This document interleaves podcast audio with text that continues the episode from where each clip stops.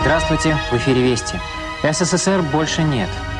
Сегодня примерно с 15 часов дня москвичи смотрят на танки, стоящие вокруг пресс-центра. Введение военной техники на территорию Москвы – меры совершенно вынужденные. Я прекращаю свою деятельность на посту президента СССР.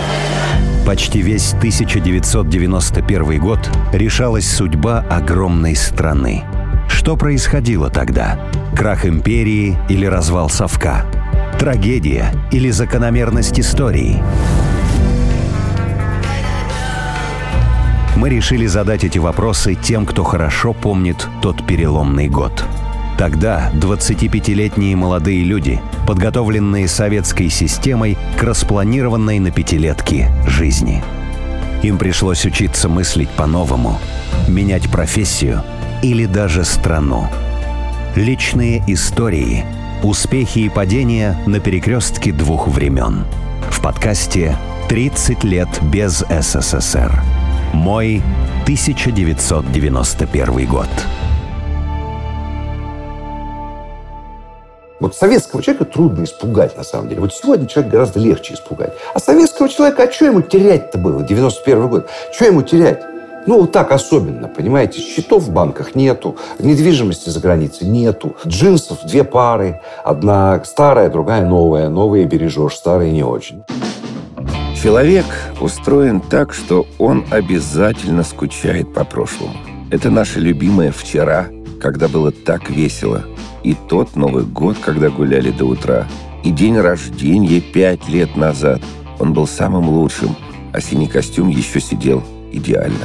Мы взрослеем, меняемся и записываем нашу жизнь в карточки воспоминаний. А потом достаем их, чтобы посмеяться или заплакать. Это подкаст «30 лет без СССР», где мы рассказываем о людях, которые родились в Советском Союзе, но жить им пришлось в другой стране.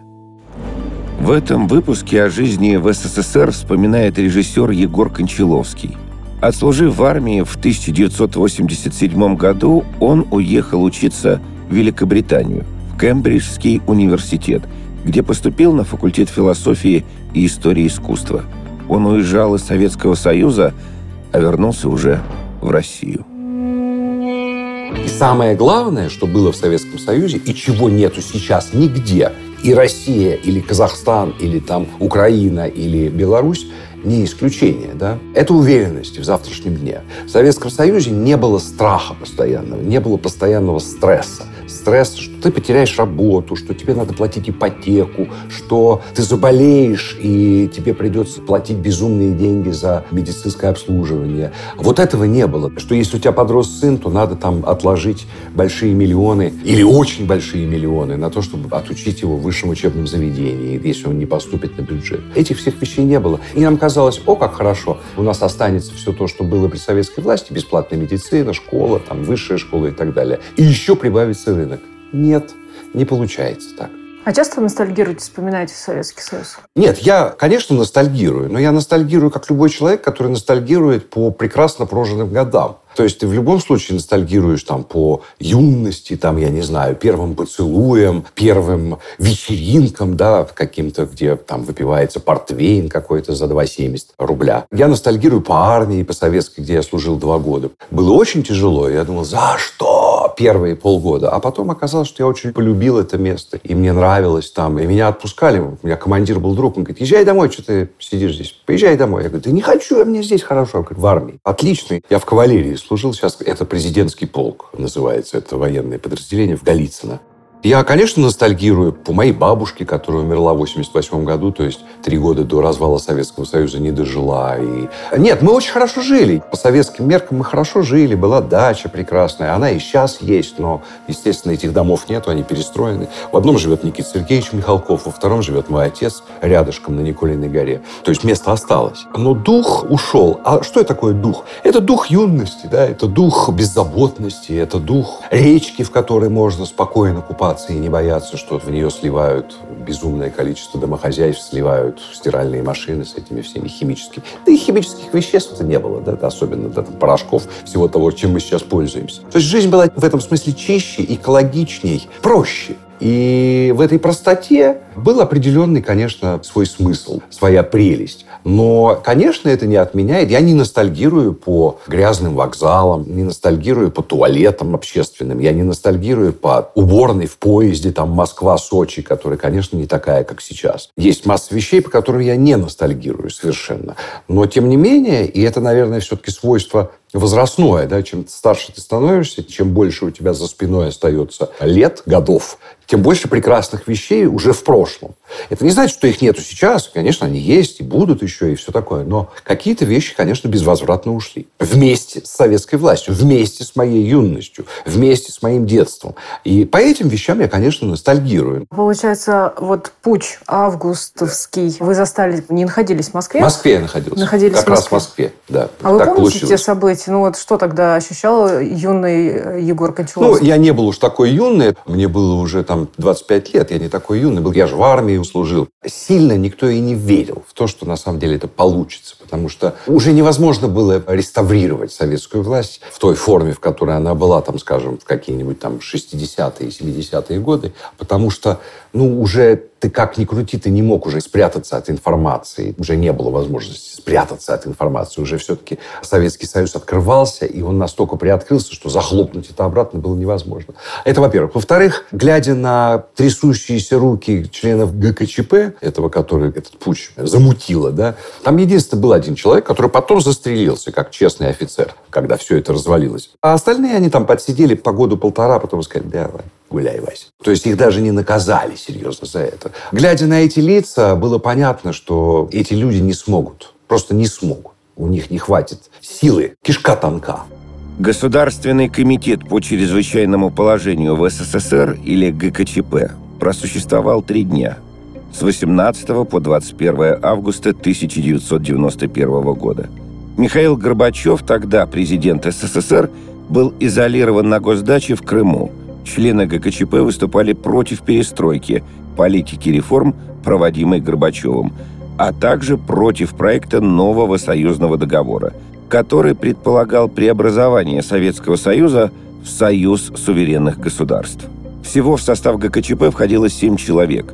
Во время пресс-конференции 19 августа руки тряслись у Геннадия Ивановича Янаева.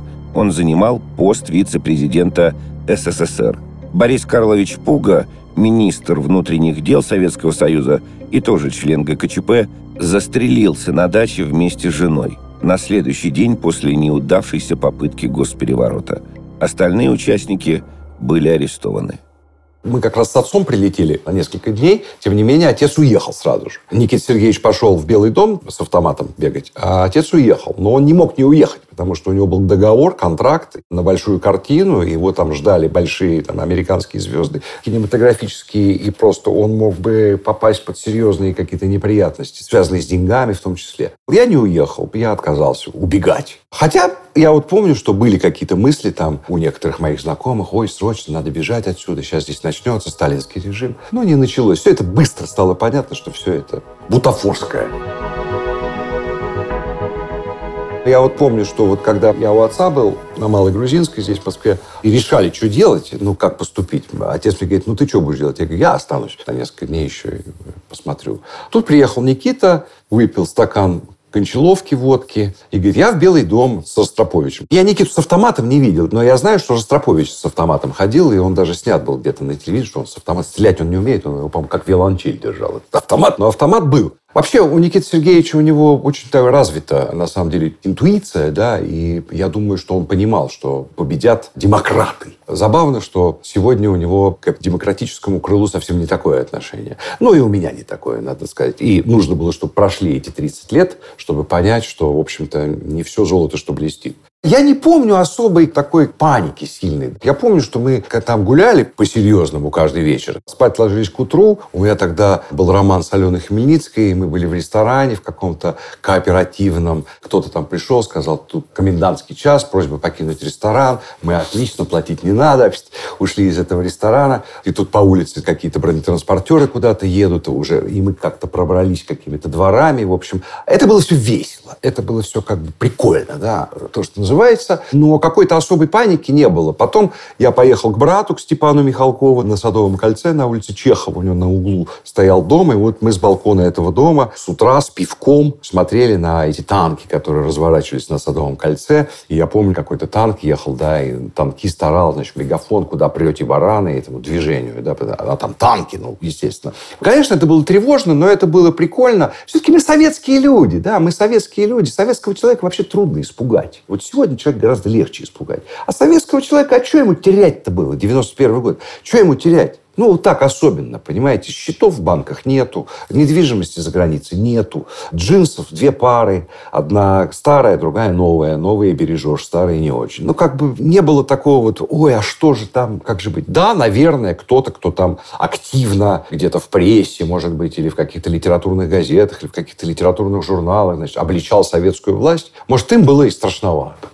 Моя семья нет, потому что у меня дед был депутат Верховного Совета, он как бы был советский человек. И я вот про него потом в 94 или 5 году делал документальный фильм. Говорю, как его назвать, спрашиваю. Он говорит, я был советским писателем, назови этот фильм. Потому что он советскую власть любил, уважал, служил ей, Сталина знал, гимн писал. Да? Ну, ну да, отец уехал. Но он уехал тоже не как там Барышников сбежал или как-то, да. Он был женат на француженке, она 10 лет жила здесь, с ним, в Советском Союзе. Потом он уезжать, когда надо было. Он говорит, ну я вот с женой прожил 10 лет в Советском Союзе. Теперь мы хотим во Франции пожить 10 лет. Ну, нормально же, да. То есть отец уезжал, не поссорившись с советской властью, понимая, что зачем же там ему ссориться с советской властью и вредить там деду, вредить Никите, который тогда снимал свое кино прекрасное, там, раннее. И отец всегда мог вернуться вернуться, всегда мог приехать обратно и возвращался один раз в год, два раза в год, обязательно приезжал сюда. Поэтому, хоть и раздражало что-то в советской власти, но моя семья не была диссидентами. Мы не были диссидентами. И мы не были недовольными советской властью. Долой, долой. Нет, у нас этого не было. В доме 8, дробь 1, у заставы Ильича жил высокий гражданин по прозванию Каланча. По фамилии Степанов – и по имени Степан из районных великанов самый главный великан. Автор этих знаменитых строчек про дядю Степу Сергей Михалков. Писатель, поэт, классик русской детской литературы, общественный деятель. А еще он написал текст сразу двух гимнов – Советского Союза и гимна Российской Федерации. У Сергея Владимировича два сына – Андрей Михалков-Кончаловский и Никита Михалков. Оба кинорежиссеры. А что тогда люди говорили про Горбачева и Ельцина? Горбачев, люди, к сожалению, не поняли масштаб Горбачева. Горбачев очень маленький масштаб. Он многозначительный муравей уровня там сельскохозяйственного какого-то комбината. Он очень хороший, наверное, и добрый человек беззубый. Но, к сожалению, когда разваливался Советский Союз, как раз должен был быть человек с зубами, отвоевывать интересы, да, там, с выводом войск из Восточной Европы, ну, со всеми вещами. А он вот так вот все, а, и все сквозь пальцы прошло. Я еще раз говорю, он не был там негодяем каким-то. Нет. Он хороший, добрый человек на самом деле. Очень хотел нравиться. Очень хотел, чтобы ему говорили, ой, Михаил Сергеевич Горбий, ой, пицца хат, ой, там это самое. Ему очень хотелось этого всего же. Быть популярным ему хотелось. А за эту популярность он, к сожалению, отдал очень много. Непомерную цену. И эта цена, к сожалению, исчисляется миллионами жизней, которые потом прекратились по разным причинам. Из-за болезней, или из-за вот этих всех катаклизмов, из-за разрыва связей между странами, между республиками бывшими Советского Союза. То есть жертв было очень много в результате этой беззубости. Ельцин, он, конечно, был позубастей, но, к сожалению, Ельцин, к сожалению, Ельцин был вот именно такой продукт либеральный совершенно, и любой ценой хотел тоже нравиться, немного по-другому, немного иначе, но, тем не менее, в общем-то, они двигались в одном направлении, хотя терпеть друг друга не могли, как я понимаю. В общем, они двигали Советский Союз, а потом Россию в одном направлении, и это направление оказалось, может быть, прогрессивным с э, западной точки зрения. Но сейчас я считаю и разделяю точку зрения тех, кто считает, что мы, конечно, профукали эту великую страну благодаря двум этим людям. Но тогда про Горбачева говорили в гораздо более комплементарных тонах, и многие-многие его считали, в общем-то, освободителем, там, либерейтором, великим человеком. И действительно, некоторые вещи были на «вы» очень для советского человека. Да? Там гласность, которая появилась, и партийные функционеры, которые стали бояться, что кто-то придет к ним и скажет, а я сейчас вот в газету напишу про вас, что вы там как бы стали бояться. То есть он вот снял сакральность с коммунистической партии, и это очень многим нравилось. И, наверное, в этом был определенный положительный момент. Что мне нравилось при Ельцине, действительно была свобода слова. Но она настолько была, эта свобода, что она превратилась в анархию слова. Да? То есть журналы, газеты того времени вообще с каждого угла на тебя смотрят голые женщины, совсем голые, на лицевых страницах. Конечно, был разгул всего. Если на тебя наезжали бандиты, ты шел не в милицию, ты шел не в КГБ, ты шел к бандитам другим. Вот это я помню. И это было, конечно, страшно. И это и есть вот эта свобода, переходящая в анархию. Я не говорю уже про чеченскую войну, я не говорю про миллионы нищих людей, про шахтеров. По два года люди не получают зарплаты. Кинематографисты гонорары получали, например, там, художник по гриму сделал свою работу, ей дают пять ящиков шампуня. Вот это ее зарплата. Страна, ну, уже Российская Федерация, могла развалиться дальше, если бы у Ельцина не нашлось смелости и силы сказать «я ухожу», сказал он, и ушел. И, конечно, я совершенно не считаю его великим деятелем Ельцина. Не считаю совершенно. Но, если честно, то в российской истории не обязательно все должны быть великими. Конечно, я не скучаю по ельцинскому времени совсем. Было романтично, было забавно, прикольно и весело. И все время ты был в тонусе, потому что было все время страшновато. Но на улице убивали. Слушайте, о чем вы говорите? Сколько народу поубивали? Моих знакомых поубивали. Знакомых. Не просто там какого-нибудь Листьева, которого я знал, ну, не очень хорошо, а просто знакомых. Поэтому это близко все было и опасно. 90-е лихие они действительно эти годы были. И они ассоциируются, конечно, безусловно, с правлением Ельцина. Очень много народу умерло, опять же. От голода, от холода, от болезни, от тоски, не знаю. Но, конечно, свою роль Ельцин сыграл, и, конечно, если бы не было вот этого ельцинского периода, страна была бы другая. Но думаю, что все-таки в ельцинское время было больше плохого, чем хорошего. Кто хотел в это время, он, конечно, мог найти себе и длинный доллар или рубль, и занятие по душе. Просто многие люди, будучи воспитаны советской властью, да, ну, для них вообще предпринимательство, да, то есть, ну, они привыкли, то вот ты пришел, там, свою работу сделал, ушел, там, зашел, ну, какая-то вот советская жизнь, да. А то, что там землю рыть надо, большинство людей не знали. Те, кто были в теневой экономике, всякие спекулянты, цеховики, комсомольцы, кстати, очень много комсомольцев стало миллиардерами но они были близки к потокам партийных денег, поэтому... И, в общем-то, это и было их желание направить эти партийные деньги, собственно, в свой карман в конечном итоге. Во многом поэтому советская власть и умерла. Они перестали быть коммунистами, они стали совершенно функционерами от Компартии. Поэтому те, у кого была эта предпринимательская жилка, валютчики, спекулянты, форцовщики, вот эти люди, да, довольно быстро, в общем-то, в этом новом мире сориентировались. И, в принципе, все форцовщики, которых я знал, очень неплохо себя чувствуют и сегодня. Старенькие они, конечно, уже, но тем не менее. Форцовщик или нелегальный предприниматель покупал или менял товар у иностранцев, приезжавших в Советский Союз, а затем продавал его из-под полы, через знакомых, в условных местах на улице, в квартирах. У форцовщиков был свой стиль общения или сленг.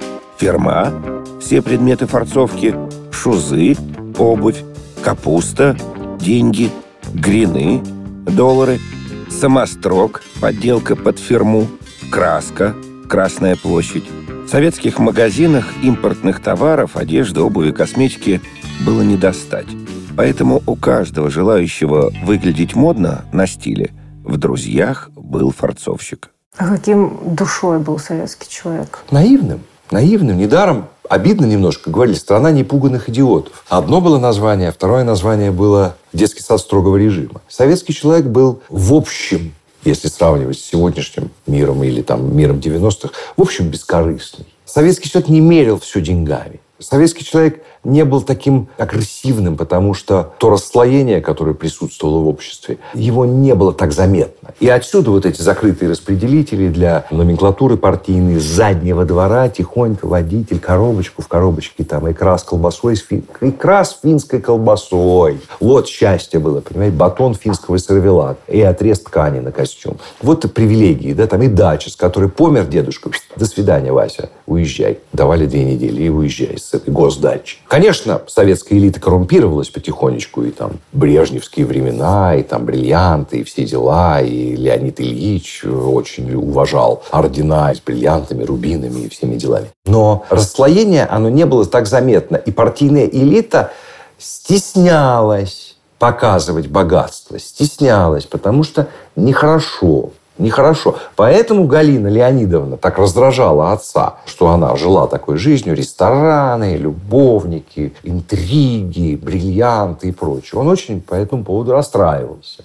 Про эксцентричность Галины Леонидовны Брежневой, дочери генсека ЦК КПСС, рассказывают легенды и снимают сериалы. Журналисты называют ее «советской принцессой». Пишут много о личной жизни, про ее мужей, официально их было трое – и про бурные романы с артистами. А еще считают бриллианты, квартиры, машины. Она давала интервью и в начале 90-х пила советское шампанское и плакала, вспоминая жизни отце. Галина Брежнева умерла в 1998 году в подмосковной психиатрической клинике. Собственно, потеря этого стыда, или я бы даже сказал стыд за этот стыд – он, в общем в какой-то степени Советский Союз разрушил, потому что советская номенклатура захотела жить как на Западе, ездить на Мерседесах, носить роликсы, жрать в ресторанах каждый день. А советской человеку неприлично было идти в ресторан каждый день. Наши люди на такси в булочную не ездят, помните, в бриллиантовой руке. Ранний советский человек – это была одна формация. Советский человек 50-х годов – это был другой советский человек. Советский человек 60-х – другой. После всех жестокостей военного коммунизма и красного террора, когда, в общем-то, уничтожили оппозицию, собственно, всю, да, там, дворян, понятно, да, так сказать, интеллектуалов отправили на кораблях, вырастили новый тип человека. Ярким представителем этого типа человека является Зоя Космодемьянская, которая родилась при советской власти, воспитывалась и потом приняла смерть как святая. Причем у христианских святых подвиг был менее жертвенный, потому что христианский святой, умирая на кресте или во рву со львами, надеялся, что он сразу же получит вечную жизнь. А советский комсомолец, он не верил в вечную жизнь, потому что Бога не было, и рая, и ада, и жизни после смерти. Поэтому он шел на смерть. Это был героизм более чистый, более концентрированный. Да? И вот в советской верхушке того времени удалось вырастить этих людей, которые победили Гитлера, потому что советские командиры, которые, собственно говоря, пришли на фронт и потом брали Берлин, это были в основном люди, которые родились уже после революции, которым было там 20, 30, 35 лет, да, то есть в 41 год, или во всяком случае воспитывались, сознательный возраст уже был после революции. Это был один советский человек. Другой советский человек появился после войны, потому что после войны это был уже победитель, причем победитель необычного врага. Это не был Наполеон, это не были там тевтонские рыцари. Это было страшное зло, я имею в виду германский фашизм, который шел в нашу страну для того, чтобы ее физически уничтожить уничтожить Ленинград физически, стереть с лица земли. Такой задачи не ставил перед собой Наполеон. Это была великая победа, действительно. И эта победа была наша, она не была американская, она не была английской или французской уж тем более. Поэтому советский человек стал гордым и стал народом-победителем. И отсюда, собственно говоря, мне кажется, что кроются, в общем-то, корни дальнейшего, следующего этапа советской мутации, да, или развития советского человека, да, шестидесятники, оттепель. То есть советская власть стала более гуманной на какое-то время, более человечной, стали лучше жить. Ушел Сталин, ушел страх, вот этот, ну, совсем страх такой, совсем. При советской власти вообще страх, он присутствовал, да, но в сталинское время, я думаю, что страх, он настолько въелся в твое сознание, что ты перестал переставал его замечать. Но он присутствовал все время. А 80-е разложение, разложение советского человека, разложение советских ценностей, то есть разложение тех ценностей, которые были предназначены для того, чтобы создать альтернативу капиталистическому миру. К сожалению, мы проиграли эту войну холодную. Ну ведь как, был там рабовладение, да, потом был феодальный строй, потом путем там кровавых перемен родился капитализм. А следующий шаг – это, собственно, была советская власть. Но, к сожалению, советская власть не смогла противостоять соблазнам капитализма, я бы так сказал. Потому что, конечно, советская власть для того, чтобы она действительно дошла до какого-то просветления, да, такого уже светлого будущего, о котором мечтали советские люди, нужно было бы, конечно, еще немножечко времени и отсутствие вот этой элиты, которая, собственно, смотрела на Запад и, в общем-то, променяла великую идею на стиральные машины, ну, грубо говоря. Поэтому последние годы, то есть начиная там, я думаю, что где-то с середины 70-х, к сожалению, советский человек перестал быть по-настоящему советским. Да? То есть коммунист перестал быть коммунистом. Э, но таким коммунистом, настоящим коммунистом, да, вот, который действительно без страха и упрека. Рыцарь был. Такие были. Павка Корчагин. Это не миф. Это были эти люди, модальные личности. Да, вот они ушли. Они ушли, а что осталось? Вот тогда все плохое и вылезло наверх. Ушло все хорошее, ушла великая идея. И остались очереди, дефицит, портработники и КГБ из последних сил, пытающиеся как-то это сохранить, ну, как-то контролировать. Вера пропала. Вот в чем дело. Пропала вера. А когда пропала вера, то, то все. Трудно что-то построить, когда ты не веришь в то, что ты делаешь. Это подкаст «30 лет без СССР», где мы рассказываем о людях, которые родились в Советском Союзе, но жить им пришлось в другой стране –